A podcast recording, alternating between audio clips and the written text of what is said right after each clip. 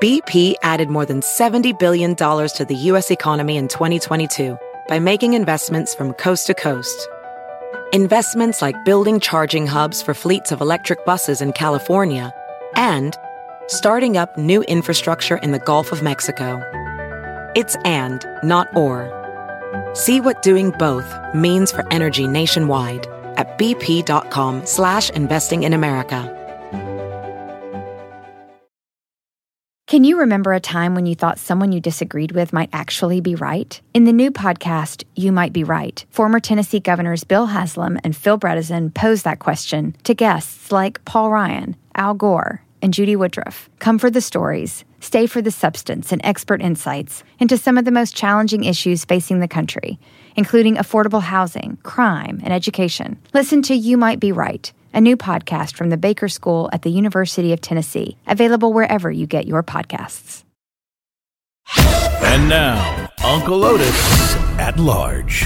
It's highball time with your Uncle Otis, so we had a few drinks and we got to take out the news canoe to go catch up with the modern man. We wanted to find out how they manage such a busy life with their phones while working several hours a week and being with people they agree with. We pulled up to every salon in Dallas and some regular places too to see how the modern man stimulates his business. So here it is. Turns out the modern man has a lot more than just hair on his mind. He likes girls all right, but feels guilty for thinking about them since he promised Madonna or somebody he wouldn't do that. The modern man wishes he didn't have any fur and spends a lot of time trying to take it off. It's a terrible mess, but there is no justice if you still have gender. Everybody knows that. So the modern man never rides shotgun, since that's irresponsible.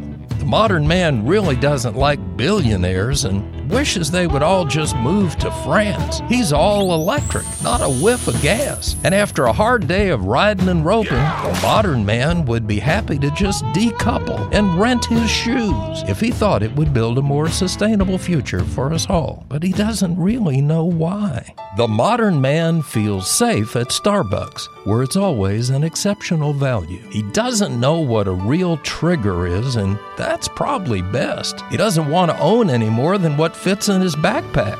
And no, that's not a briefcase, but thanks for asking. The modern man is crazy about memory foam and will do just about anything for free shipping. He prefers moisture wicking over damp goods, and probably has a point there. Basically, the modern man just prefers artificial intelligence to the real thing. He is the Green New Deal and believes God is just a word we say before damn. So there is that. Time for me to decouple. This is your Uncle Otis, and I'll see you at the Peace March. Weird, I know. It's Uncle Otis. Uncle Otis. That was pretty cool. At large. B P added more than seventy billion dollars to the U S economy in twenty twenty-two by making investments from coast to coast. Investments like building charging hubs for fleets of electric buses in California and starting up new infrastructure in the Gulf of Mexico. It's and, not or. See what doing both means for energy nationwide at bp.com slash investing in America. Is America's primary system working? Is the Electoral College still the best process for electing a president? Could a third-party candidate ever be successful? In a new season of You Might Be Right, former Tennessee governors Bill Haslam and Phil Bredesen gather the country's top experts to explore these issues and more as we approach the twenty twenty-four presidential election. Listen to You Might Be Right, a new podcast from the Baker School at the University of Tennessee, available now wherever you get your podcasts.